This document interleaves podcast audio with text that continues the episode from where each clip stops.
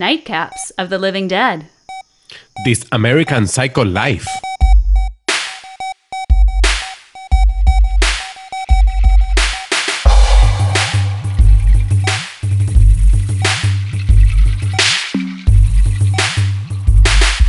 Hey everyone, you have tuned into a Top Gold episode. We are Yes. discussing a film that is based on one of the most banned books of all time American Psycho. In Australia, when you buy this book, it's just shrink wrapped. You can't even thumb through it, getting those ideas of American greed and murder and all that. But, um, gee, do you know which specific scene made the rating boards go, this is going to be NC 17? Um, I now, but I'm gonna guess. Guess. I want you to guess. Um, I would say knowing the MPAA of the United States, how they Uh-huh. are, it's the it's the scene with the two girls Ding, ding, ding, ding, ding. You're Yes. so right. Why do you know all the things? You know all because they the always censor things. sex, Sex, sex, is worse more than, than, violence. violence. Ugh. The worst. Yep. Which that is just the chef's kiss of the social commentary. Yep, yep. so, okay, guys, if you've read or watched American Psycho, you know that you're tuning into subject matter that is really dark. I was actually a tiny bit trepidatious about giving this a rewatch because it's so satirical, you know? Mm-hmm. And honestly, this is a movie that is, it doesn't even get better with age. It's incredible watching Yep. this in 2021. This is why we're doing the podcast. This is an incredible rewatch. Please do it after you hear this. Um, gee, what you drinking? So I'm having a little Don Q, my favorite rum Uncle from, Puerto, Rico. Don Q Cristal, which is the clear rum, with a splash of guava juice and soda. It's like perfectly. Tro- I'm since you're in Puerto Rico, Yes. and I'm in North Carolina. I'm drinking your By proxy. to- yes, to to be there with you. Thank you. oh, I appreciate that solidarity. Like you're a true friend. Um, I wanted to have a themed drink to be like, oh, I'm gonna drink an expensive Chardonnay, like they keep saying in the movie. Oh my god, I wanted to get that too. Yeah, but I didn't hate have Chardonnay. I hate Chardonnay, and I wasn't gonna do it. So I'm drinking a ten dollar cava. It works. An inexpensive Spanish, the Spanish champagne. Right. basically. It is the antithesis of 1980s Wall Street wealth. So, yeah. All right. So, who do you want to start with on this? Do you want to go into Mary Harron or Bret Easton Let's Ellis? talk. Let's talk about Bret a little bit. All right. I let's think, let's you go know? to town. Let's do it. Um, so Bret Easton Ellis is a novelist, famous, I believe, or, or at least the first time I ever heard of him was because of Less Than Zero, Less than which zero. which had been adapted into a movie starring Robert Downey Jr. I want to say that this is the movie that made Robert Downey Jr. I famous, that. right? Yeah. hmm Um, and so this is my Bret Easton Ellis knowledge. I know he's written other novels and so forth, and Yeah. The rules of attraction. the Rules of Attraction, which is I, I didn't know this. It's the character is the brother of the Patrick Bateman, hmm and it was written before American Psycho, right? So I, I think the order is Less Than Zero, Rules of Attraction, and It's the um, adolescence of uh, psychopathy. Is that Yes. is that how it goes? how to grow up to be a monster? Is that what that is? So the, and then the rules of attractions, the rules of attraction was made into a movie starring. Um, I remember James Dawson. Van Der Beek. Yeah, James Van Der Beek, yeah. And I didn't love it. I remember not liking it, and they were really helming in of like sex, sex, Dawson. And I'm like, this isn't the right marketing to do. yeah, I don't think it worked very well. I think it, it was kind of like I want wah. What What are your Kind of movie. feelings on Bret Easton Ellis as an author? So the thing is, my knowledge of him, I, I read it, I can't remember the name. He has another novel that I read in the 90s that is also about the same Mm-hmm. Yeah. 80s excess, all that, but I forgot the name of it. Uh, Glamorama or something like that. Um, but my impression of him comes from the movies that were made of his books. So Less Than Zero was my first introduction to him. I didn't I didn't read Less Than Zero, just the movie. Mm-hmm. Yeah, I didn't either. And so he's always writing about kind of the excesses of the 80s, sex, drugs, and power and all that stuff. And so I don't know if uh, if my view of him is colored by the way the, the filmmakers who adapted his works Mm-hmm. um, put his work on screen, right? Right. So, but then I guess he has a reputation, right? I feel that for Bret Easton Ellis, I like him. I know he's controversial. I feel like he's a little shit, but he's really funny, and I like his sense of humor. Like he reminds me of Marco a little bit. like like he is the OG internet troll in physical form. Like he wants to set a fucking fire just to see the reaction, but he doesn't really mean harm. He just wants to get people thinking, you know? He wants to cause a reaction. And he is notorious for um bagging on millennials. He does not like the millennial because I mean, if you think about it, he is the the voice of the 80s, like mid to late 80s and early 90s. He was the voice of that generation. And so he calls the next generation the wuss gen- I mean not Gen X, but he calls the next generation like generation wuss. He says he triggers millennials like no other. He blames woke culture and he gets a kick out of it. And there's a part of me that finds that really amusing. like he's oh, not I see. So, so is this okay? So I think you discovered what I discovered. I always Like he could be problematic, but at the same time, he's not really. He's just fucking with everybody. I don't know. Yeah, I mean, I don't know him personally, but to me, it always seemed he's a person of his time, right? Right. So, He's the Truman Capote of the mid to late '80s. Like he's talking about And- cocaine yeah, and Wall Street and having this Which was like wicked going sense on. of humor. Yeah. So I think to me, it's like okay, so he's depicting a period in time, Mm-hmm. and everything that he's depicting comes with a kind of lens, right? Yeah. So. I, I don't know. To me, he's kind of like a the Quentin Tarantino of novels, right? Oh. Commenting on pop culture of the time. Well, of Right. course, Quentin Tarantino comes later, but it's that similar thing. So I, but I don't know him personally. I don't know if he has gotten in trouble, personally with sexual harassment or anything like that. Now, No, he's a polarizing figure because I I looked him up um to see I'm like is he gay? Is he bi? Is he straight? And there were so many fascinating articles on him saying of like if I came out as my sexuality while I was promoting these books, they would have been taken totally different for the reader. It would be a completely different Oh, so he's gay. He is gay. He's claimed he was bi for the longest time, and then he officially has a partner. Yes, he's gay. Ah, So okay, is that okay. That makes me like him even more. Of course. okay, so no, so he's you know who he's like. I know who he's like. So I think Bret Easton Ellis to me, now that I find out, I didn't realize he was gay. I mean, that makes a lot of sense.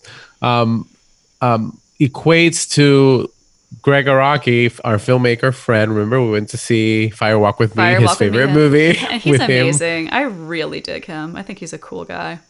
But he's also gotten in trouble. Like he's a polarizing figure, the same way you're describing, where like he his representations of violence and sexuality are like in your face and they're reflecting, in his case, the early 90s. Mm-hmm. And a lot of people don't know how to take his movies. Mm.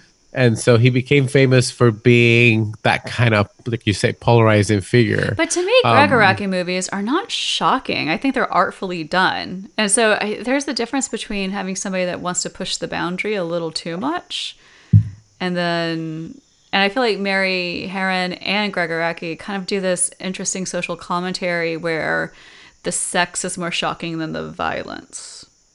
Yes? Yes. No? Yes. Well, I mean, she. Well, we'll get into what she Okay. changed, right. right. What she changed from. But I'm just thinking of because I did read that book. I think it's called Glamorama. It's about the um, models and like the fashion Oh, industry in New. York. Okay, yeah, yeah, yeah. Um, and it's you know very much very much like American Psycho, but with models. Okay. Um, Sounds and it- delicious. and Sounds it was like again he's he's commenting on our perception of what the modeling life is like and that life of excess and living on your image Mm-hmm. and you know superficiality excess sex all this drugs the whole shit tamale right again i can't judge american i haven't read the novel i confess So I'm only judging the I story actually based. feel like I one upped you on this. Yes. Yes, you read it? Of course. yes. I read it when I was oh, younger. Oh, so you can compare. Yes. Okay. Yay. Gee, this pupil has become that. No, I will never teach you. You teach me everything. Like, no, I'm not even a joke. But no, I remember reading the book and seeing this movie. And Oh, so you did it before? Yes, Like in I, I did one of those okay. before when I was a teenager. I'm like, what was going on with me then? But I remember reading the book, seeing this, and then later in life, I never revisited the book because the book to me was very disturbing.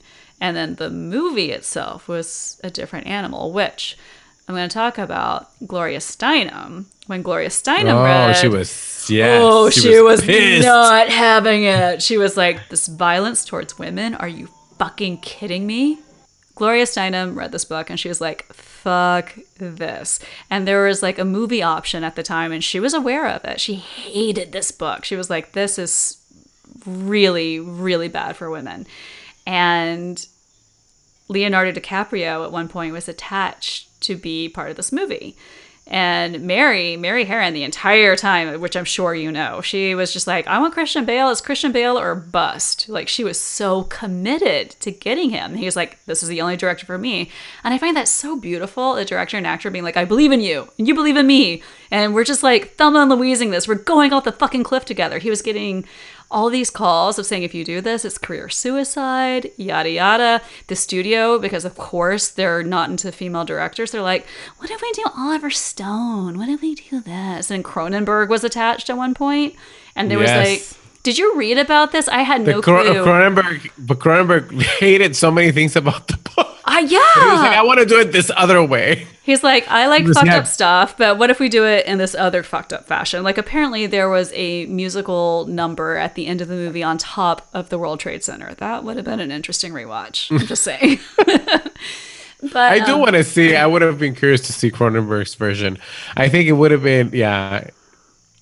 He would have done something very different. it would have I been think that's what- very yeah. different. and also with Leo, you know, at the time, true, I get it. He just came off of Titanic. We don't want 13 year old girls coming to see American Psycho. but I. But he, I think he was at that. He, I remember thinking that he was going to do it. Yeah. I remember this yeah. Very specifically. The studios wanted him, and so Mary really fought for Christian Bale, and Christian Bale was just like, "I'm doing this movie. Like Mary and I are doing this." He did this like weird secret shit where he's just like, "Nope, don't care. I've read the trades. Everybody says that Leo's doing it, and Oliver Stone's directing. Nope, Mary and I are doing it, and it it came to fruition. Like they totally did this together." But I do want to say, Gloria Steinem hated this book so much that she took Leonardo DiCaprio to a basketball game and tried to convince him not to do it. I'm just like, this is such a terrible movie. Long game, she married Christian Bale's dad, yes. which is the ultimate feminist power move of like, oh, I'm sorry, you're the face of toxic male masculinity in the 80s. I'm fucking your dad. That's a baller. yes. I thought that's what was like, and it was around that time too, right? It was right after. Yeah. the Yeah. early two thousands. Yeah. I'm just like, oh, she's doing it for the cause. Get it, girl. Oh my god. This whole Gloria Steinem thing, right? So I read the same thing that you did, where she really hated the book. So how interesting that the movie gets adapted by Mary Harron, Mm-hmm. Um, and also co-written by Guinevere, Guinevere Turner. Turner. which I love the name Guinevere. I think that's so beautiful and stunning. I mean, a Guinevere, not a Gwen. I, lo- I love her. I went I, I went on a, on a on a rabbit hole about her career. So listeners, she's in the movie. She plays. I think her name is Elizabeth. she's, the hot power, not The hot lesbian. power- She's a lesbian in real life. So, She's exactly, and she says, "I'm not a lesbian." that was so funny. I but was like, she's so oh. hot. No, anyways, we're getting ahead of ourselves. So sorry, Queen. So anyway, a, a, a straight woman and a lesbian woman co-wrote this adaptation. So what uh, the book that is considered controversially as the representation of toxic masculinity and misogyny gets adapted by two women, one of them being a lesbian. I And mean, which, like- and also, and Bret Easton Ellis did say at one point, and this is when nobody really knew his sexual orientation because he loves. I love that he's just he's a troll. He just wants to like trigger. he wanted people. to play with people, I, right? I find that fascinating. I think that's really interesting. Um, but he did say that people were gleeful about that. And he's just like, oh, I guess we're putting Bret in his place. These two women are adapting it. And he's just like, I don't care. My stuff's being a musical. My stuff's being a TV show. I don't. I don't care. Like he, he's he already moved past it. He didn't have any emotional then- attachment to it, really, in my opinion. But then I have questions for you about the book because I, when I was rewatching this Okay. nowadays, I realized I saw a whole different movie, and we're going to talk about that. And it's not just the 2021 vision. Mm-hmm. I, it makes sense to me now that Bret Easton Ellis is gay, and so is the book then misread or misunderstood? completely. The- completely. um, because a I, I want to say with mary Harron and guinevere turner adapting this i want to say that they didn't rewrite this movie because there the dialogue is almost verbatim. The dialogue exactly, is I read that too. So it's almost the same. yeah but they restructured it they completely Okay. restructured it so it is from the female gaze and i'm sure that you can go to town on this this yes, is a this movie is what I, about the female this gaze is where I want to bring because of course we picked this movie the week that Keira Knightley very dramatically reveals to the world that she's done with the male gaze and that she will not be in nude scenes directed by men, only by women. Woo! Get Um. So I was like, I had that in my mind when I was watching this last night because this happened yesterday, and I was unless like, oh, unless Keira the director's is done. hot. What if the director's hot and you're like, let's get this end game going? I mean, we have needs too. No, I know, and, and it was very interesting because she. I read the thing, and it was. I, I think I understand where she's coming from. Where it's like we got to stop this. These representations are not helping anyone. Um, and so, and I have we could go on a whole other podcast about the male gaze Oh and my each director and how they play with it and how they Yeah. they. And this is one of the movies that I find where this is done more most interestingly. Yeah. um, because that's exactly what was in my mind. And the whole point, I was like, okay, this is definitely a movie that's supposed to be about toxic masculinity and specifically the male gaze represented in this figure, right? But not only it's it's. American the the one percent toxic male. exactly. So it's like after. Now that we've ended the Trump presidency, this movie acquires all these meanings, which is very interesting, right? which we'll get to. Yes. Um, especially since he's mentioned twice in the movie. Did you notice that? Of course I did. But we'll it get- we'll- made we'll get me nauseous.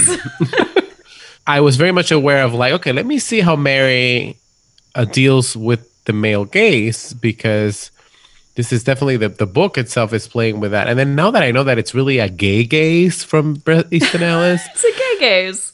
it's a gay gaze. So I was thrown for a loop. I think this movie is extremely complex. Yes, and he's rep- he's always said though he's just like if people knew it would be taken from a different perspective, and I think he Yeah. loves to shock and cause the conversation. There's also an article in the New Yorker um, in the past two years, and he has like very vocal opinions on Donald Trump, and he's not a supporter or a Biden supporter. He's very vague and also asks these like he provokes. He asks these like little stab in the gut questions back to the interviewer which i find titillating. It's it's really intriguing. He's like a little shit. He's such a little shit. But i want to watch it. He like throws a match at the gas station and then just like walks away in slow motion that's who this guy is it's really intriguing to me So I think, and I'm telling you, this this movie blew my mind because I remember it as being, oh, it was a cool retro movie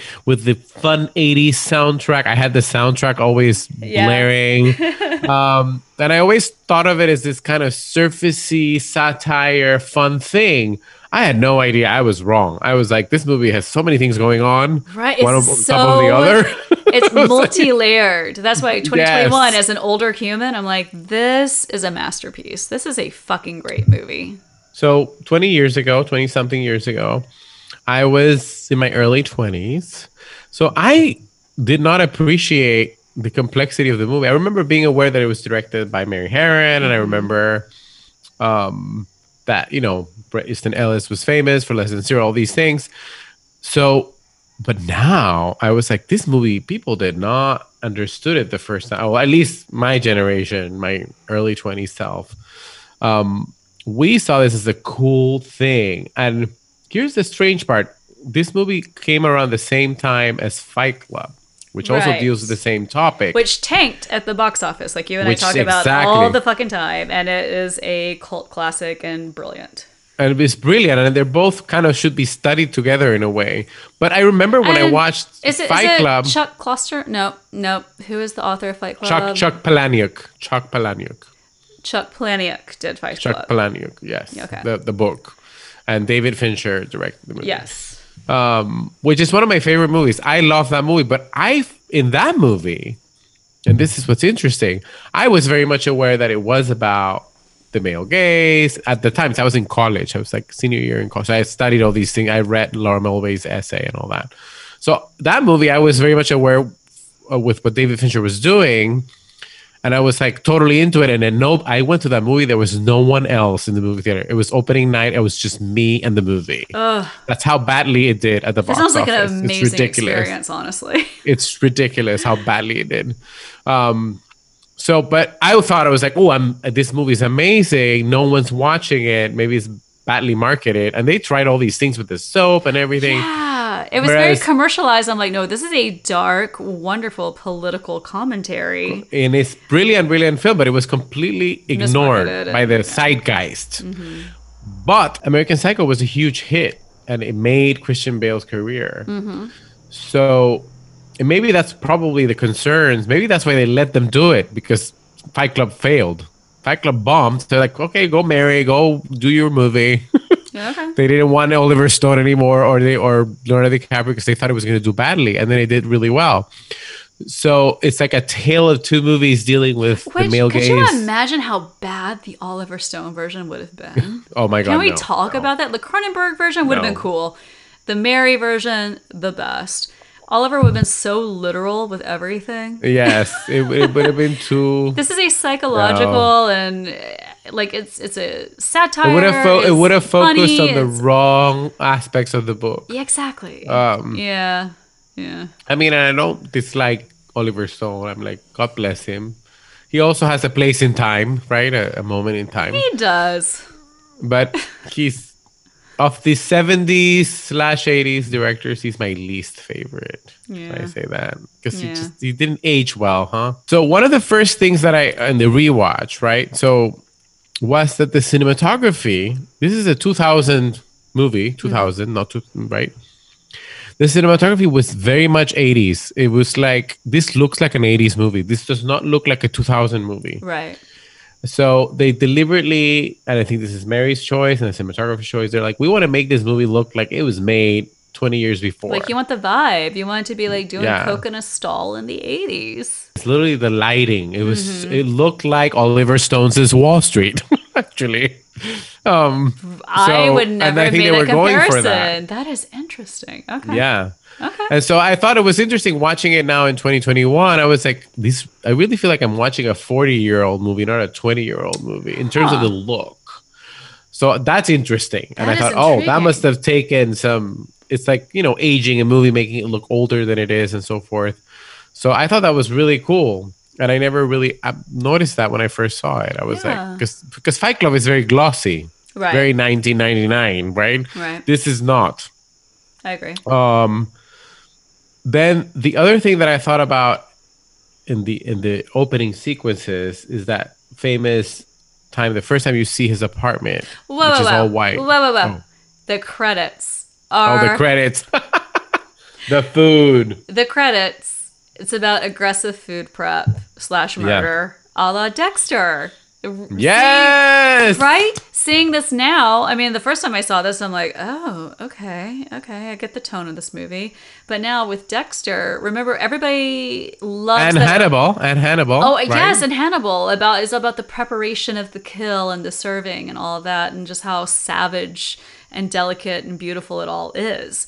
It's such a strange and mesmerizing thing to watch.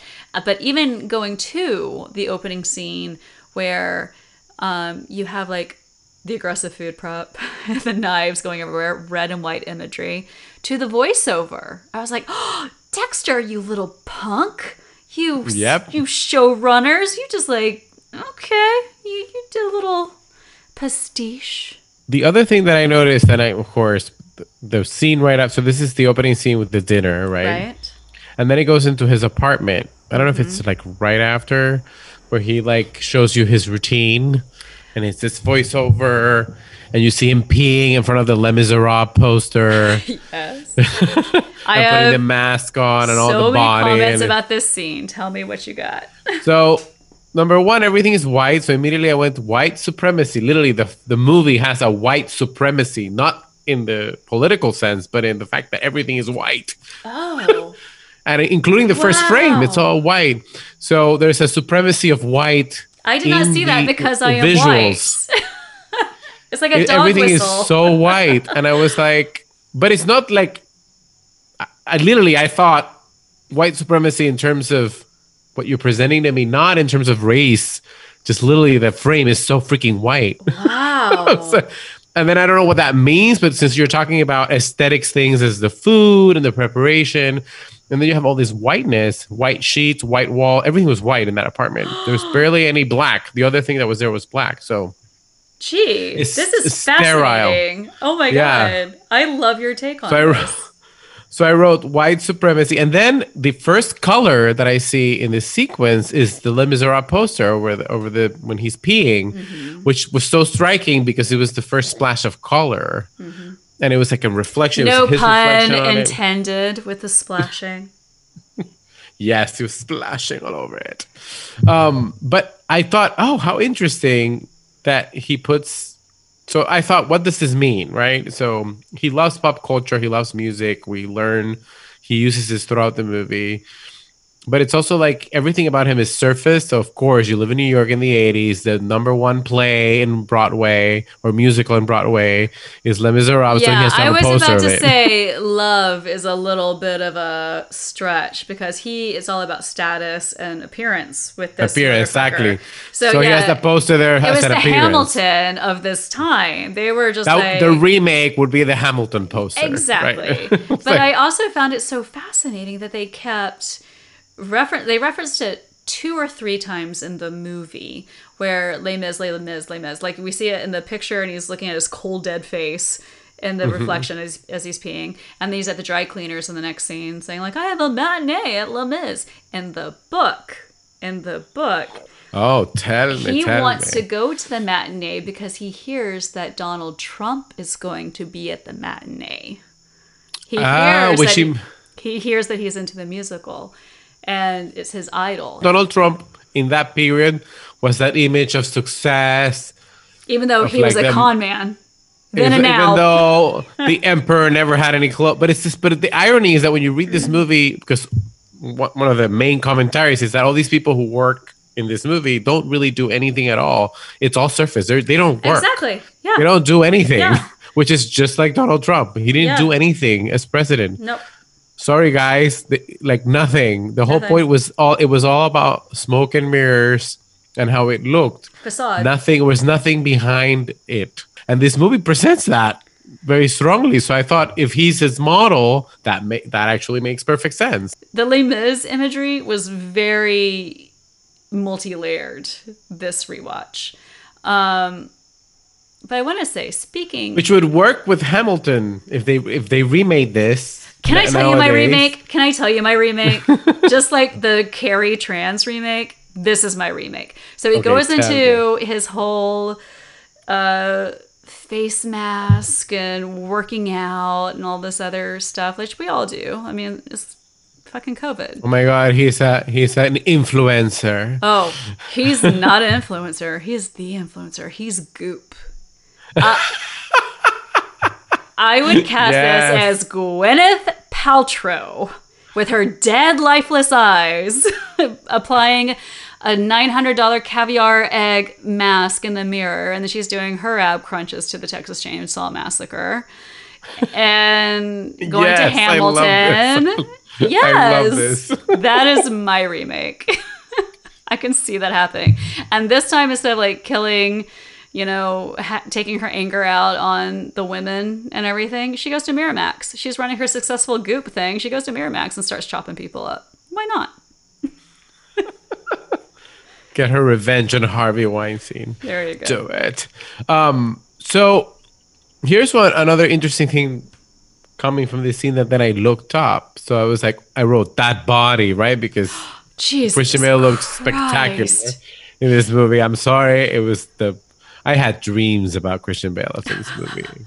dreams that to this day live in my mind. Which I feel like is a Um, brilliant. I mean, Christian Bale is known for transforming his body. Same with De Niro.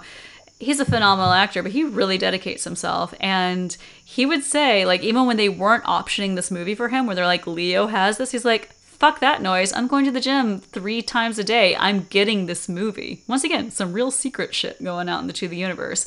He just kept going to the gym and eating like a psycho, and this movie happened. And to this day, this is how it works, right? He just um his last movie that I remember is Vice, right? Where he played Dick Cheney and he like gained all that weight and he just likes the dramatic or when he did the fighter and he was super skinny, like he's all and maybe it started with this every movie. role I want to gain all the weight. Call me a master at my art and let me eat all the things. it's more fun like- that way. but he like he started his career manipulating his body and became kind of like a thing with him, right? Mm-hmm, So I said that body, I said no more. Just thinking of Vice. Oh, he'll get it back. He, that can get it back in a minute. get- He, get it back. He get it back. Then he did Batman. It's fine. Um, but uh, one of the things that I looked up about this movie is that he is naked. Mo- uh, so he is more naked in the movie than he is dressed, which I thought Oh. interesting because Of again, course, you found that interesting. No, no, no, because he's rever- uh, speaking of Keira Knightley and her like, I don't want to do any nude scenes for male directors. Um, this is part of how uh, Mary and Gwyn- Guinevere reverse the male gaze because they make there's more male nudity in the movie than female nudity. But- there is. I looked that up proportionally. Yes, yes, but let, let's talk about that for a second because I think in male and female roles, and you can tell me as a gay man, I mean, women aren't sending pussy pics to dudes. There's dick That's pics all on the internet. Men are Yeah, just like, hey, you want me to take it off? Here it is, baby. Like they jump to be naked most of the time. That could be a very chauvinistic statement on my part. Like I could be Well, very they're trying to impose, But- but, they're not. But they're not known for being the object of right. eyes. I, I just right? feel like in cinema, in cinema, yeah. the whole thing of the male gaze, right? They're not being. We don't see a lot of naked men in movies. We Well, see way Matthew more naked women. McConaughey, I feel like it's in his contract. It's just like, you know what? If I could travel somewhere and be like, have a naked swimming scene, I'm in. Don't even pay me. This it. is it. but for women, it's No, a little but- bit different. but the- a little bit different. But the but it's interesting that and I don't know if this is in the book or not. This is a move because it's true. Representations of female nudity are more prevalent in historically, especially not maybe not now, but then than male nudity. And this movie has more male nudity. It's all Christian Bale, yeah, so it's all one person. he's got a good Um, ass, really good ass. What's so? Is this You're not Mary's gonna comment choice? on Is she- Christian Bale's ass, Yes. Oh god. G, PhD. You comment on this ass.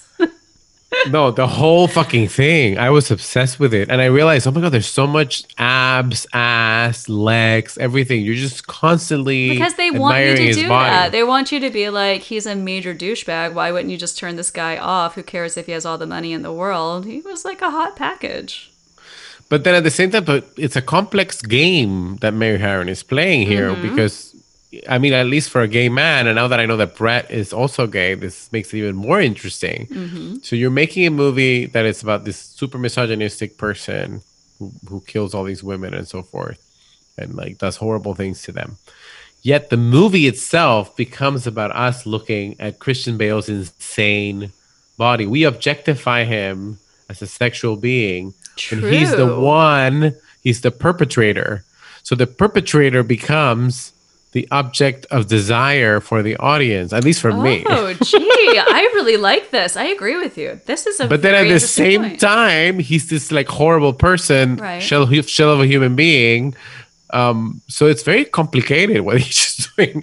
So you're like attracted and I'm not attracted to him because he's a monster. Because he's a monster, and I think Mary actually said this in an interview. He's like not likable. He's not cool. So she said he can never be cool.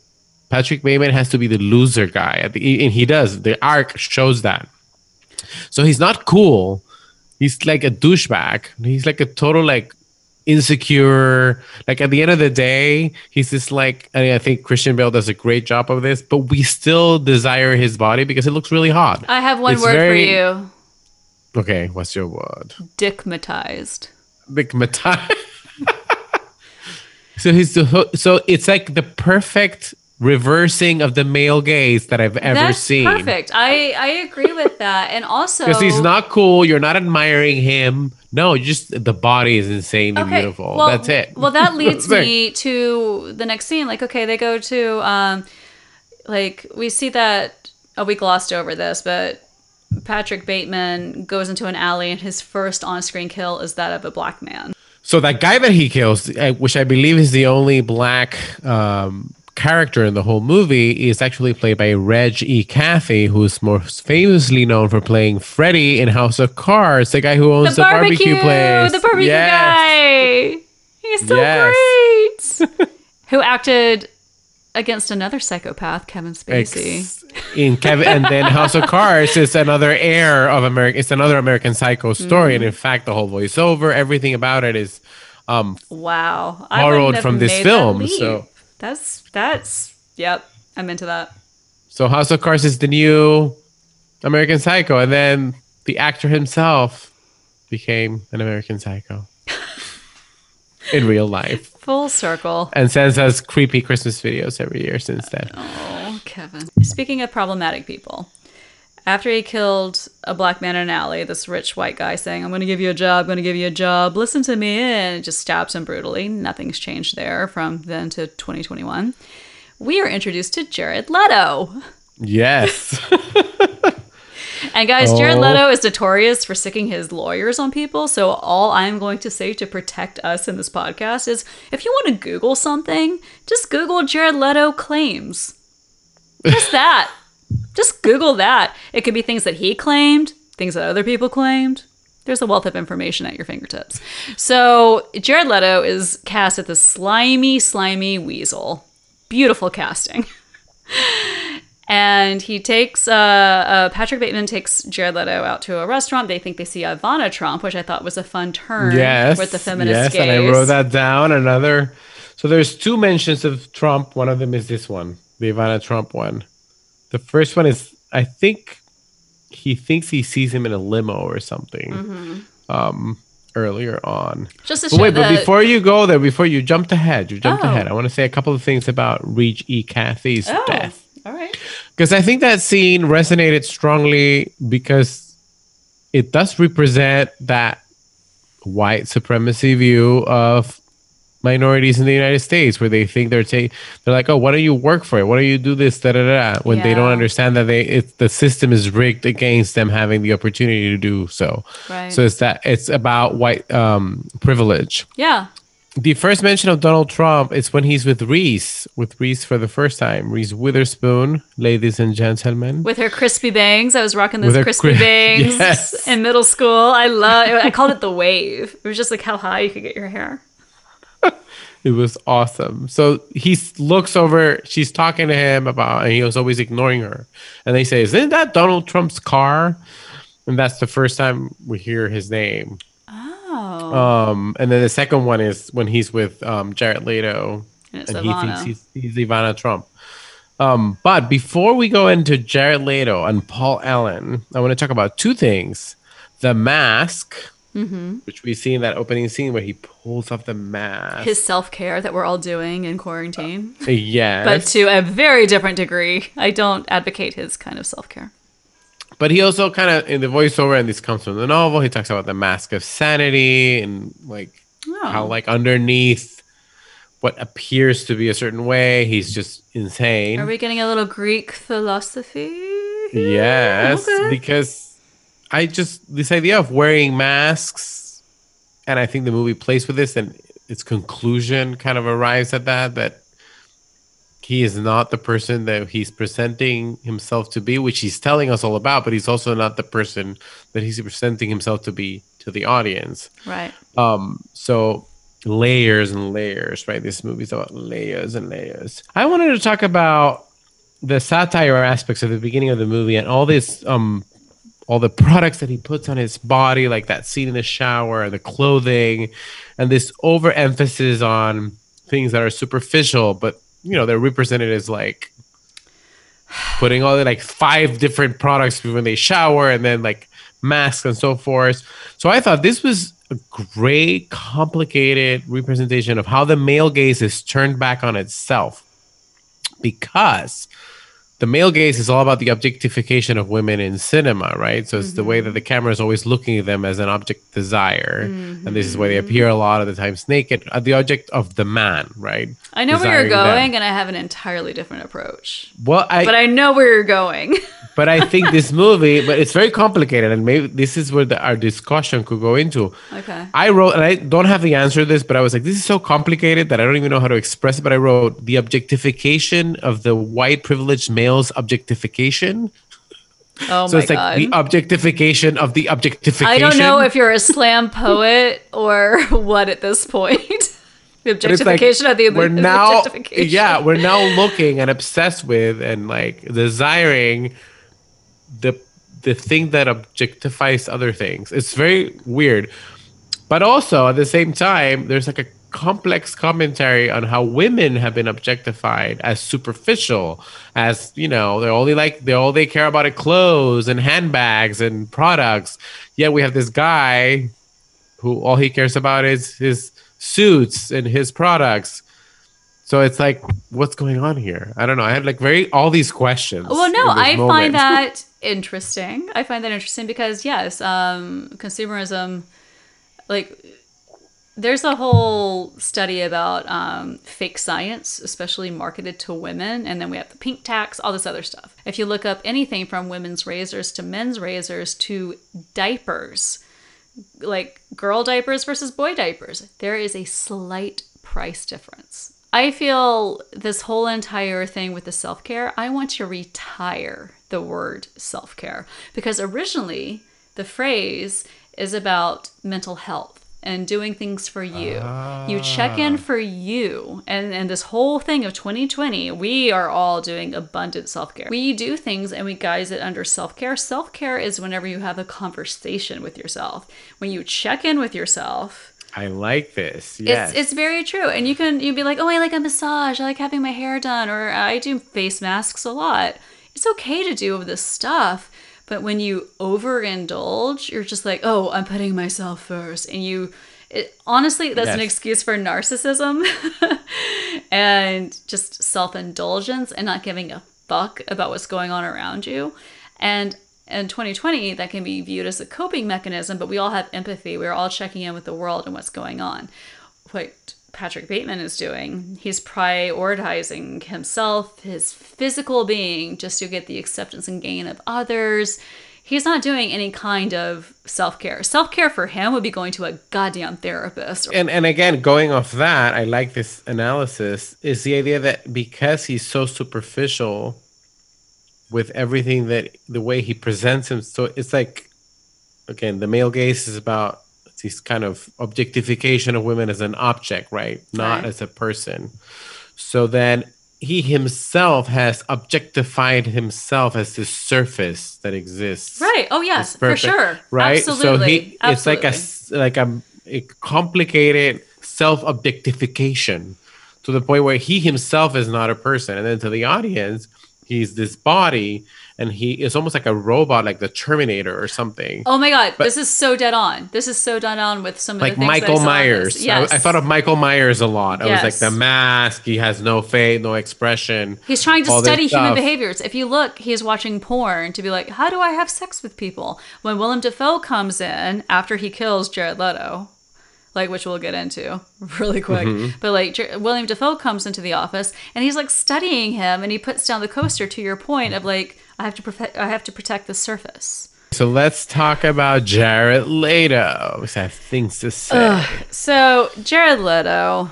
So he gets an axe to the face. Let's gleefully talk about this entire scene. And to your point about Christian Bale's lack of self awareness, when I first watched this movie, I thought that whole entire iconic scene of chopping him up to hip to be square Huey Lewis and the News and he like mm-hmm. talks about huey lewis. I thought at the time as a little youngin that it was all about the symbolism of like this is white dad american rock. I love huey lewis by the way. I love huey lewis. And everybody's very nostalgic for him because of back to the future you know? And i i personally just really he's like america's dad he just wants everybody to have a good time. I love Huey Lewis. So I thought at the time it was a commentary on the band or musical taste. Because then later on in the mm-hmm. movie, he goes to Phil Collins, another little soft rock dad thing. And. Whitney Houston, And who Whitney. did not give her rights. You know, she didn't want. She was against the movie. Yes, yes. She was like, So they "No, played this like fake tune that sounds like Whitney. Yeah. So I feel the whole chopping Jared Leto up to hip to be square goes to your point of Christian Bale, Patrick Bateman was never hip. He is always square. Huey Lewis is telling you it's okay. Embrace yourself. Be cool, buddy. It's all right. Be a dork. Dorks, people love dorks. He's not having it. He wants to be hip and not square. And he's going to kill anybody that knows anything about his And squareness. I, and that pretty much sums up the whole movie. I think this is the the message that Mary Harron really wanted, and this is why she wanted um, Christian Bale to play the role. He cannot be cool. He can never be cool the entire movie, no matter how cool he looks. He's just robotic, and an how hot he alien, is. and a buffoon. He just can't he get is it. Mm-hmm. he is square and that's the whole point that's his entire struggle Mm-hmm. he'll never fit in fit in or he'll never th- be what he thinks he should be which is the same the same is true about Donald Trump his entire fucking life he's been president of the United States at this point and he'll never be cool the first scene when Patrick meets Paul and pretends to be the other guy Halberstam and they go to this Mexican restaurant which uh, Paul, aka Jared Leto, complains about being empty. Again, I thought about, you know, they're in a Mexican restaurant. I remember when Donald Trump had the whole like Mexican taco salad thing. Do you remember this when he was campaigning? Mm-hmm. Oh my God. About how they use minorities as a kind of Oh, to this day. Ivana and or no Ivanka and those Goya beans or whatever the And fuck. the, yes, and the Goya beans. So, Ugh. and this, this is the restaurant where they spot Ivana, her mother. so I thought, I don't know, that that triggered me in a very strange and specific way. You know, especially since Donald Trump became the president of the wall, putting you know, leave Mexicans are rapists and all this stuff. So the way white privilege takes minorities and puts them in this kind of box. And this is the second scene. The first one is the one with Reggie Cathy, right, where he kills. Right. He kills so black, black people are homeless. It's the stereotype of black uh, men in in '80s movies: homeless, homeless, poor. crack whore, They like, live in and the, all that the, stuff. the Yeah. back, the, the bad side of town. And then with Mexicans, it was like Mexican food and Coronas. They have Coronas, and so Mm. these stereotypes are are played with in these scenes, but Mary does it in a very smart way. Right. So I, you know, for a movie about white privilege and toxic masculinity, there are representations of the minorities mm-hmm. throughout in these small little details and scenes. Mm-hmm. So I thought that was interesting. Also, the fact that Paul Allen is actually Patrick ba- Bateman's doppelganger. They look exactly the same. They're dressed exactly the same. They almost have the same Paul Patrick. And so he's obsessed with him and he wants to kill him, but he's really killing himself. So it's really about insecurity. I thought that as well. Yeah. Um, yeah. He's slashing up his ideals of who he is. hmm And then I think they, again, going talking about this whole idea of the tanning comment was so interesting to me. When he says, "Oh, where do you go tan?" Remember this scene where they're like, "Oh, you look so tan," like Right. tanning salons, and, Right.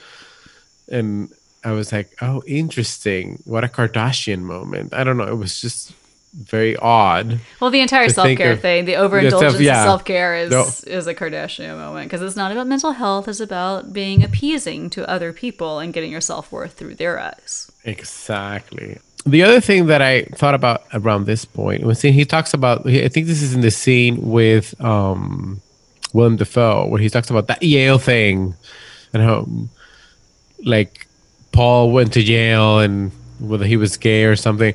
And honestly, I realized, oh my god, I went to school with people like this. I went to Princeton, so I know this entire Ivy League white privileged culture is very familiar to me. Mm. So when he started saying about the which is really a joke, there is no difference between Yale and Harvard people. It is really funny to have someone who went to Harvard make fun of someone who went to Yale because it's like comparing one with one. Right. Like they're both the number one school. Well, because everyone Princeton is also the, the three of them. Yes. Princeton, Harvard, and Yale.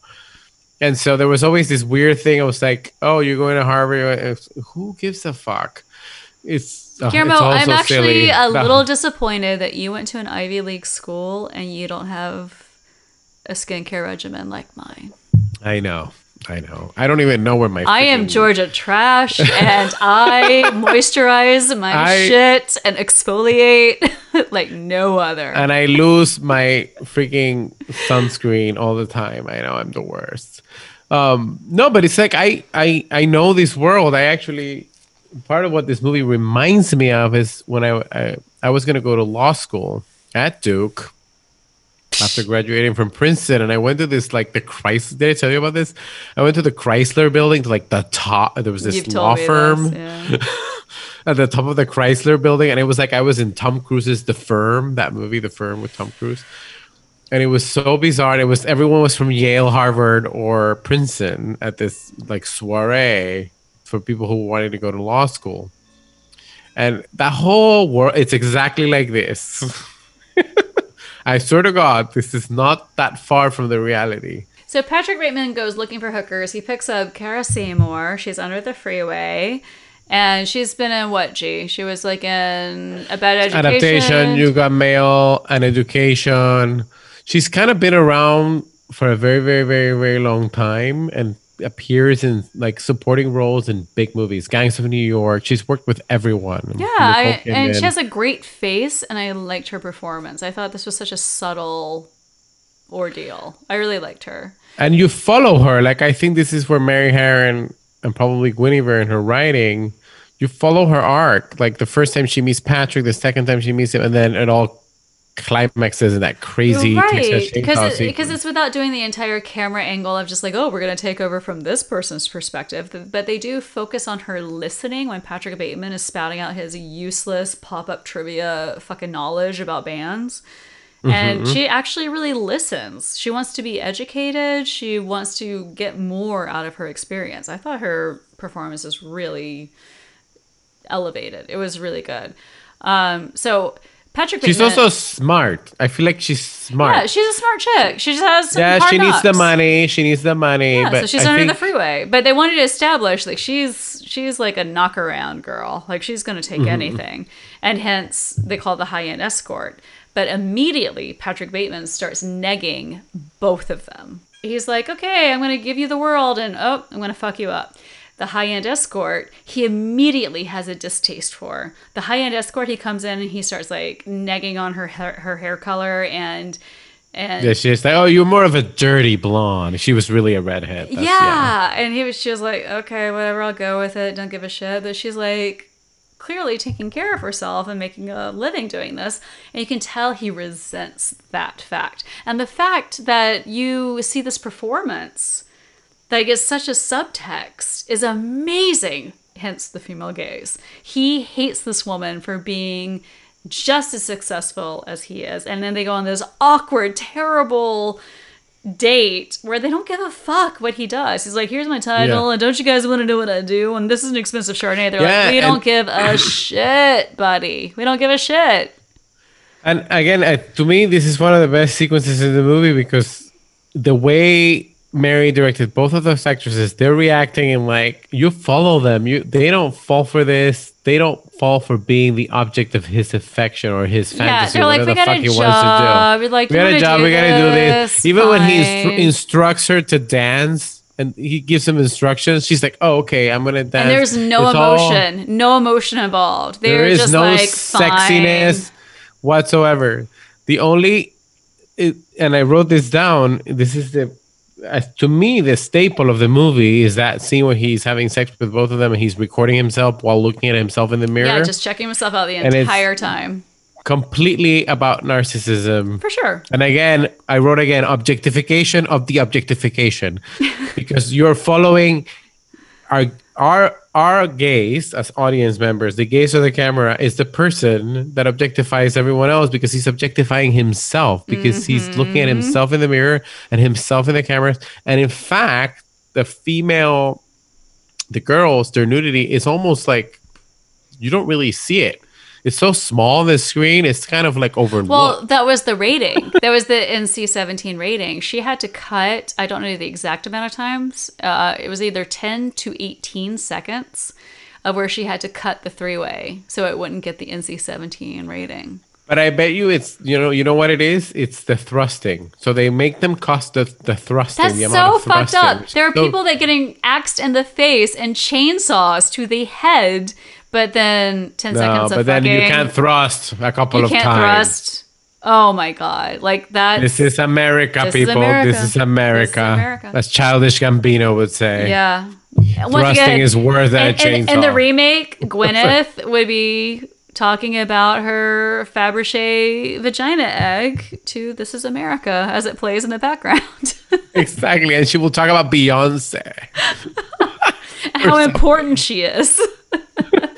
I was like, oh my god, oh, I want this remake. It's to be such a, oh my god, I love it. So, Um, but I do want to tell you what I thought in 2021 watching this scene. We have a different stigma about sex workers. In the Mm-hmm, that's 80s, true. it's very just like hooker hooker. Everybody's doing this for drugs, or they just can't pay their rent. Blah blah blah. This is the this is a trade.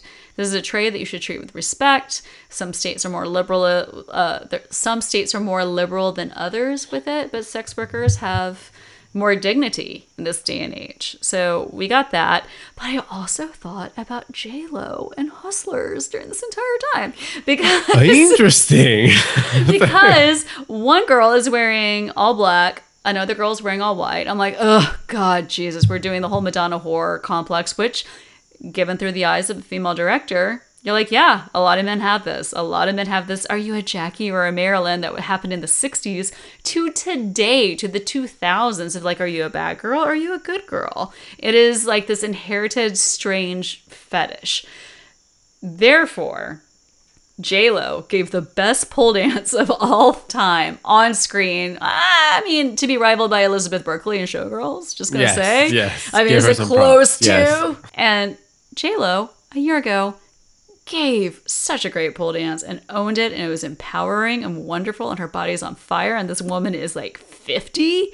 And then guess who sang at the White House, bitches? I mean, such an inspiring moment. It's teaching That's women not to be like, you, you can only be one or the other. Willem Dafoe comes back to the office. Um, we have Bale fucking his mistress, who has just checked Mm-hmm. out.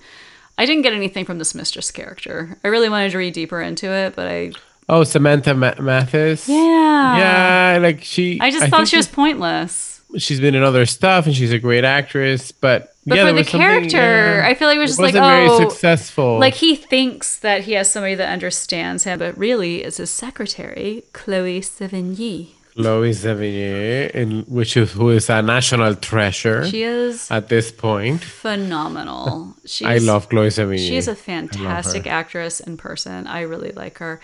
And we didn't discuss her opening scene because I feel like we're just gonna have like a little section dedicated to Chloe at this yes, moment. because I w- one of the things I wanted to say about Chloe is that she's the only, and this is a fun fact, that she's the only person in the entire movie who has the scene without Christian Bale. There's only one scene in the movie that Christian Bale is not in, and it's a scene with Chloe Sevigny, and it's at the end of the movie. We'll what? oh. I didn't even realize Yes. that. I know exactly the scene you're talking about, but I did with the not with the with the with planner. the diary. Yeah. yeah. That's the only scene that he's not in. The whole movie's from his perspective, and so we get a Chloe Sevigny perspective at that moment, and that's the only time the movie pulls out of his head. Ha! Wow. Chloe, Chloe. don't fuck with her. oh, okay. So one of the things that I wanted to talk about, maybe around this scene, um, is that I've in my 2021 revisit.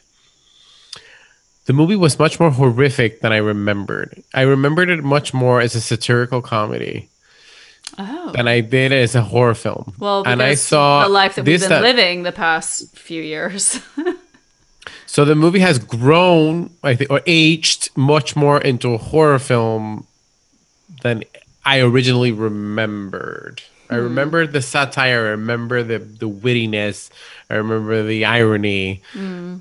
But I thought this movie had a lot of really good horror moments and horror scenes and some tension and things that caused me anxiety. And I don't know if that's because of what's happened. For sure, that's But- why. Yeah, you're. Well, yeah, you're triggered by this. I mean that. Well, we'll get to it, but that chainsaw scene is insane. Exactly, yeah. It's like that's the climax. That's like what we're all feeling at the end of 2020 to to January 2021. That's 2020 chasing 2021 off the freaking deep end. Um so oh, so now since we're talking about two things I want to talk about. Number 1 is the f- scene with um I think his name is Matt Ross, the actor. Mm-hmm. He is the fiance of the the person that he's having the affair with, yeah, Samantha the mistress. Mathis. hmm So if anyone remembers him, he was in Big Love. That's what I know him from. Matt Ross. He was Mm-hmm. the he kind of plays the son of the Just a good-looking white guy. That's all you need to know. It's like a basic white guy. But he plays the gay character. He's the gay twist in the bathroom. He's like, ooh, he thinks he's gonna kill him, and then he. But so I thought it was interesting that the gay encounter destroys him. He he runs away. I remember it was this whole scene of where Patrick Bateman puts his hand over his mouth and then like he starts kissing his hand and that's when he thinks that he's coming on to him. Exactly. And- yes. And then he runs away because he's just like, oh shit, like this didn't work out. And so he's like more cowardly in his outward feelings. what I found surprising about it in the rewatch is that there's no because of course we and we will get to the end. Maybe all of the violence in the movie was imagined by Patrick, right? Mm-hmm. There's two ways of interpreting this, mm-hmm. but it's the only time in the movie where there's a crack in the fantasy of violence. So through the whole movie, Patrick is this violent person. He kills these women. He kills everyone. But then this mo- this guy Oh, well, comes that's a onto good him. point. Like he comes And to him with just- tender he kisses. just comes undone. He comes He just- with him with tender kisses of just like, oh, you see me, and I didn't expect this. Like nobody's ever runs- had an yeah. emotional reaction to Patrick Bateman, but Patrick Bateman does not know how to receive an emotional reaction. Yeah, and, it, and he doesn't react violently or anything. He but doesn't he doesn't do react the way it. that the guy wants. So he's like, "Oh my god, I'm the asshole," because once again, that kind of displays '80s homophobia. You know, It's like, like- But it's also like it wasn't even in the picture. So when when a homoerotic moment is introduced, it doesn't even fit the narrative of violence. but So honestly, if I was I- mad, I'd be like, "You work out every day and take care of your skin. Of course, you're fucking gay." no, I think that's the ironic commentary that Bret is trying to say, and maybe Mary's picking. This is my whole. I have a gay communist interpretation of this movie. This whole movie Wait. is about Let Let's What? recast this instead of Gwyneth. It's Ryan Seacrest. Yes, perfect. It's the straight guy who thinks he's straight. and really believes the fantasy of his own straightness. Yes. That's how I interpret this movie. Because the only moment where he comes undone is the gay moment. There's no violence, there's no fantasy of he doesn't beat up the gay guy, he doesn't smash him against the mirror. Right. There's There's Like no he just like. becomes like a little kitten and runs away like a like like he's like and then he runs away. this is an excellent so. I thought point.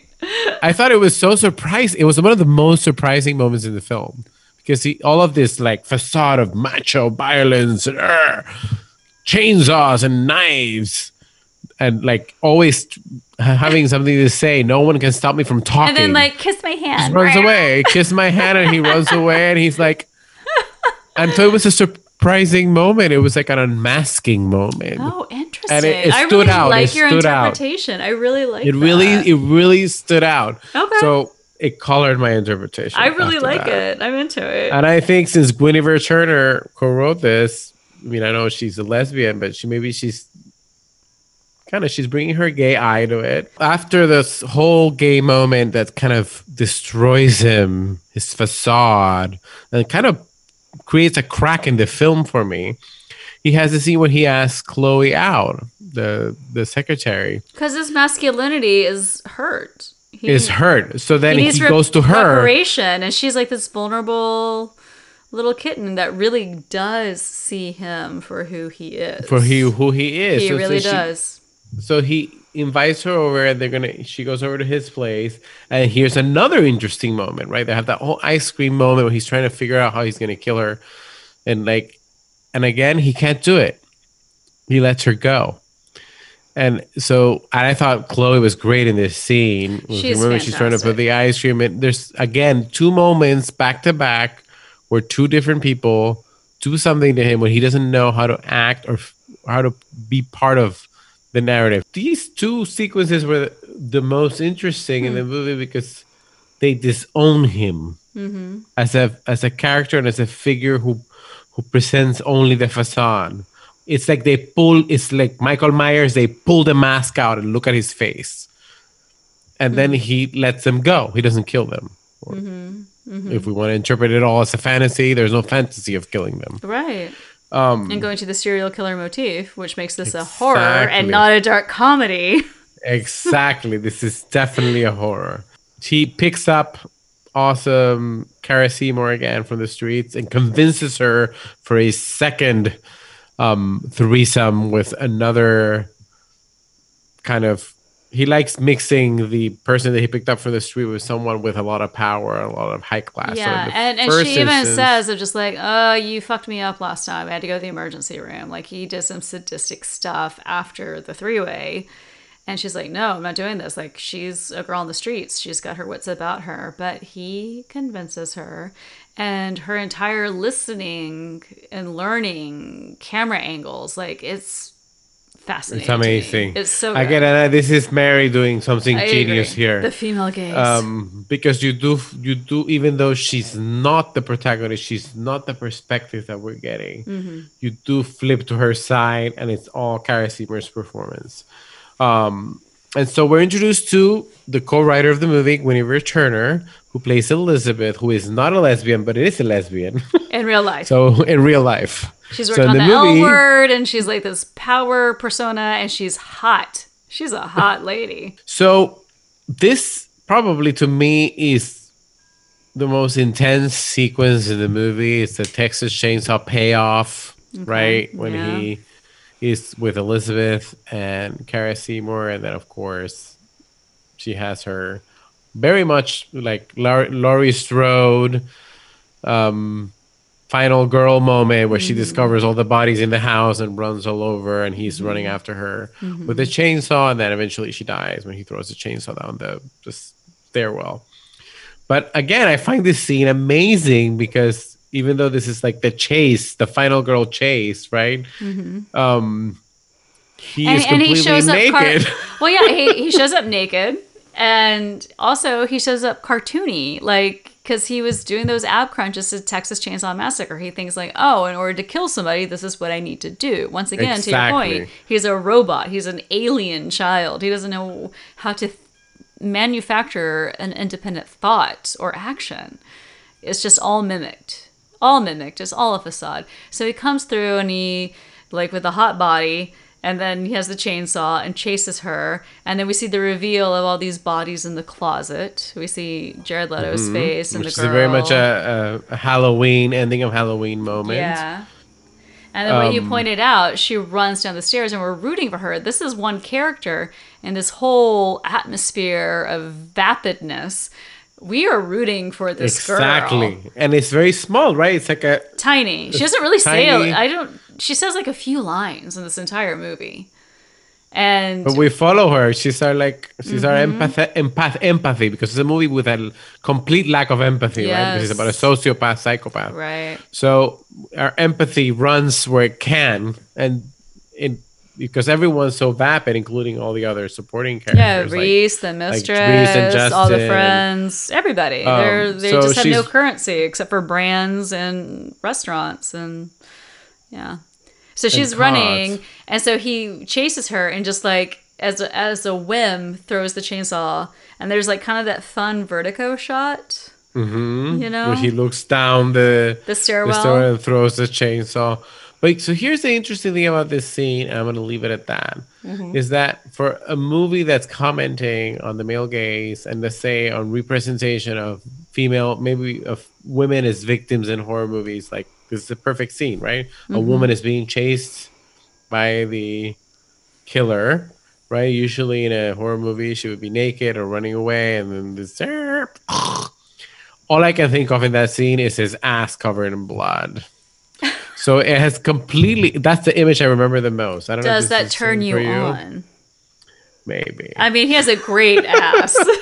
but it's like I'm not thinking of her body being chopped up by him. Right, right, I'm thinking of his ass to your running. point, yes, it's like his body is the focal point of all these things. Exactly. Including in the scene where he's the perpetrator. Right. So I don't think of her as an objectified. Right. Woman You're like, oh parts." man, you died. I think of his ass, which He is did some like at the same time ridiculous yet hot.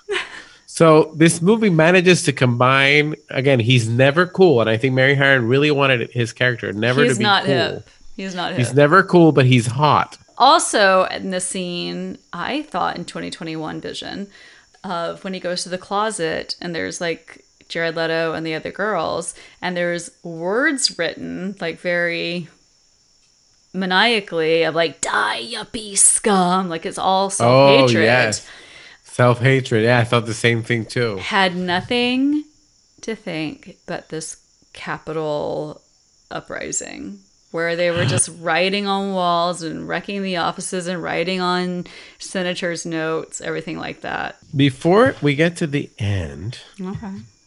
um, the final sequences, I want he. There's a recurring uh, line that he says, "I want to. I have to return some videotapes." Remember, he's always saying this, Mm-hmm. And I was like, "This was his excuse for everything. I have to return some videotapes." Um, Oh, to which again is blame media. 80s. I feel like it was also Yeah. to blame media on everything, the Tipper Gore syndrome. Another thing that I thought was kind of interesting. We see the twin towers in that one sequence, Where the musical number was to happen. and the twin towers fell down a year later. This movie came out in 2000. I actually looked this up at this moment. So this was one of the last movies with the actual twin towers in them, and yet they come. They appear as a symbol of Wall Street and power and double penis. On Double scene. penis, double dick, double, Double dick, dick. syndrome. But in that scene with the twin towers, it's also when he starts shooting at the cop cars and they start blowing up, and you start realizing that it's all kind of like a movie or a fantasy or mm-hmm. the larger than live action piece. Mm-hmm. Which maybe I think it's why Cronenberg wanted to do a musical number. It's like to bring in the movie esque aspect of it, but To make it than more having- exaggerated than what it was. Yeah, so because it's the moment where he realizes that it's not real. to accentuate your point, what happens in the book and in the movie, he goes to the ATM. And the ATM is like, feed me the kitten. To what you were saying, he has this entire dramatic shootout with the cops. He, sh- he shoots at the cop car, it blows up, and he looks at the gun in disbelief, kind of like, what's happening with this? He goes to um, his his building, he kills the, the night guard, like shoots him in the head. He's like on a fucking rampage. Like shit starts getting nuts in this act. And this is also and when you hear the helicopter sounds, right? And so it's like That If- chaos. the chaos and you think he thinks he's gonna get finally caught right and he calls his lawyer and there's this the scene which i think christian bale said he did like i don't know how many takes of it because he wanted it to be perfect. Um his whole breakdown with a lawyer where he, he's calling you rudy giuliani and telling every everything that he's done. Which Giuliani means something else in 2021. his call to the lawyer and his like kind of like breakdown where he like admits everything it's this moment of utmost delusion because we've also realized that it's not real. And so it's when he believes it's the most to be true. So it's kind of like a sunset boulevard twist again where he's like oh my god i killed all these people and apparently in this scene all everything that in they did this on purpose everything that he references are things that we didn't see in the movie they're scenes that were cut from the book right. you notice this? Mm-hmm. So it, it, I think she wanted it because she changed the book, right? And they didn't include everything. Right. It's just the dialogue. The dialogue was almost verbatim, but he she did change some of the the structure. The scenes like mm-hmm. Bethany, his ex girlfriend, never appears in the No. movie, but mm-hmm. she. Re- so it made it seem even more crazy that he's talking about things that we haven't even seen in the movie. Like he's having a So- psychological breakdown. Exactly. So it's like he's in full breakdown mode. And then, of course, we have the moment where he puts on the N95 mask. Which I, I went, know, I read what that. the what? That was too close to my reality. I was like freaking I was like- out. I, went, I had all these not notes about this. masks, and then it ends with an N95. My mind was blown. So whenever he's he's crying and admitting all of his faults, and he's like, "I killed so many people," and admitting to all these atrocities, I just turned to Jack and I was like, "I think this is what Trump left on Biden's desk in that letter." I think it was a This is very like 15 page rant. Yep, it was an emphatic because Biden said it was very generous. Generous and personal. So um, I think this was it. I think this was the manifesto. Or maybe it was the little agenda book that little Miss Chloe Sevigny finds in the drawer in his office. Oh it was my full of, God. dr- of disturbing drawings. generous and personal again. Generous and personal. I just have one quick little note. So when he goes to Jared Leto's apartment, it's all painted white again. I know this, this is white when he, put when he puts on the symbolism. Mm-hmm. mask. Um, he has this scene with the realtor. The don't know realtor, the realtor, realtor. the realtor. And it was to me it was a very Lynchian scene.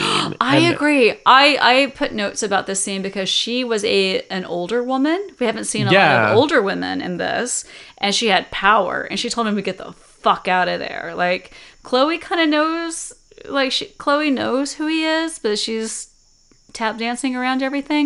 This woman knows exactly who the fuck this guy is. And I thought it, to me it was the most one of the most impactful scenes Yeah. for that the same reason. Like and then he leaves. Remember, he's so yeah, scared he of her. scampers away. Um, Once he like- again, to- a to your kitten, point. like a kitten. But to your point, with the the gay guy, and then with Chloe and this woman, whenever he's seen for who he is, He he he's the most cowardly person yeah, he's a piece of shit. there is.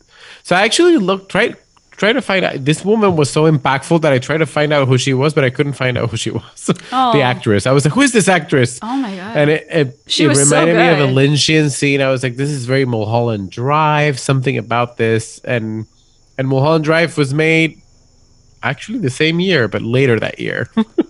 so um, Justin Theroux had a fucking year then. He was in this and Mulholland Drive. and Mulholland Drive actually came out in 2001 because originally it was a TV series, right? It was supposed to be his new Twin Peaks, so they shot the pilot um, in 2000.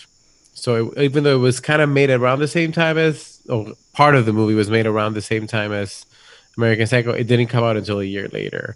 But I saw a lot of connections. So it definitely Justin Theroux was not known yet from this is like the Drive east when this came side. Mulholland Drive. Yes. um, and so another interesting thing, and maybe you know this, they changed the the when this movie took place. I believe the book takes place in 1989, and then movie takes place in 1987. And I think the reason is that Mary wanted to finish with that Reagan clip, of his last Yes. speech in office Yeah, which matches our present moment when we have now seen Trump leave office, just like Reagan left office in 1987. I do think that this was really important to end on him on a monitor and Justin Theroux commenting about like it's all about visuals. It's nothing about what's inside. Like, right? Is that what he said? Yes, He yes. said, "Oh, um, there's no fuck. I can't remember what he said. It's like he presents himself differently. It doesn't matter what's inside." but it's also significant that that was actually his last speech ever. I didn't realize it was like his exit speech. So just kind of like, okay, mm-hmm. goodbye, everybody. And I'm just going to point out that Trump's goodbye speech held at his weird, strange prom in Maryland with like a dozen maskless people. He's just like, have a good life. Have a good life, everybody. He said, have a good life. it's like what a 12 year old would say to people on the last day of school. Like, what the fuck is wrong with you? So, what I took from this is that Patrick Bateman, he wants his pain to be inflicted on others. There is no catharsis. There's no deeper knowledge of himself. He gains mm-hmm. nothing from this. And I feel like all these themes are heavily explored in Dr. Mary Trump's Too Much and Never Enough. I read this book. I feel like it's a great companion piece to American Psycho, honestly. It's how to inflict damage upon other people while feeling good about yourself. And that's exactly what sums up the last four years and the end of this movie. So I thought when I saw the end and he gives that the last speech about you learn nothing from this, it's like that's exactly how I feel about the end of the Trump era. It's like it's just a delete. It's delete just a, like years. none of this happened. This was a blip in time. Maybe, yeah. maybe retrospectively, a Huey Lewis of just like Back to the Future. We all faded. We all faded in the photograph. None of this happened. It didn't happen. So it's very strange that it does this vapid era that traumatized us, that caused violence upon us literally on January 6th, literally caused violence. Um, traumatic. It almost kind of never happened. It just kind of disappears. It was all a fantasy. The violence was not there. It's just very, and it feels like the way this movie ends, where like we don't really know whether Patrick actually killed anyone or didn't do right. anything at all. And however, right? this is not a controversial ending because it reflects the book. Both the book and the movie reflect this of uh and there are so many message boards like on Reddit and all these articles of just like did Patrick Bateman actually kill people? And the entire point is doesn't matter if he did or did not, it's that we as a society didn't give a fuck to punish him. We didn't give a fuck. That's true. William Dafoe true. never comes back. Nobody gives a shit. he gets away with murder. And that's where we are with impeachment. So I know. Great ending point. I, I want to give you a companion piece to this, G. Oh, what's the companion piece? I think that you and I this weekend we should watch. I don't know if we'll do a podcast about it, but you and I should watch um, "Promising Young Woman," Carey Mulligan. Oh my god, I've been dying to see it. Yes. Yeah. And it's supposed to be like one of the best movies. You know what? I had this in mind. This is so psychic of you. Um, when I was watching this movie, I was like, keep reminding myself I need to watch Promising Young Woman. This would be oh. a new Bev double feature like no other. Yes. We love you, New Bev. Please open. Please open so we can come to you. Come back. Come um, back. Thanks, guys. I hope you enjoyed this. And it, remember, it's hip to be square. Bum, bum, bum, bum, Bye. Bye. Was that bad?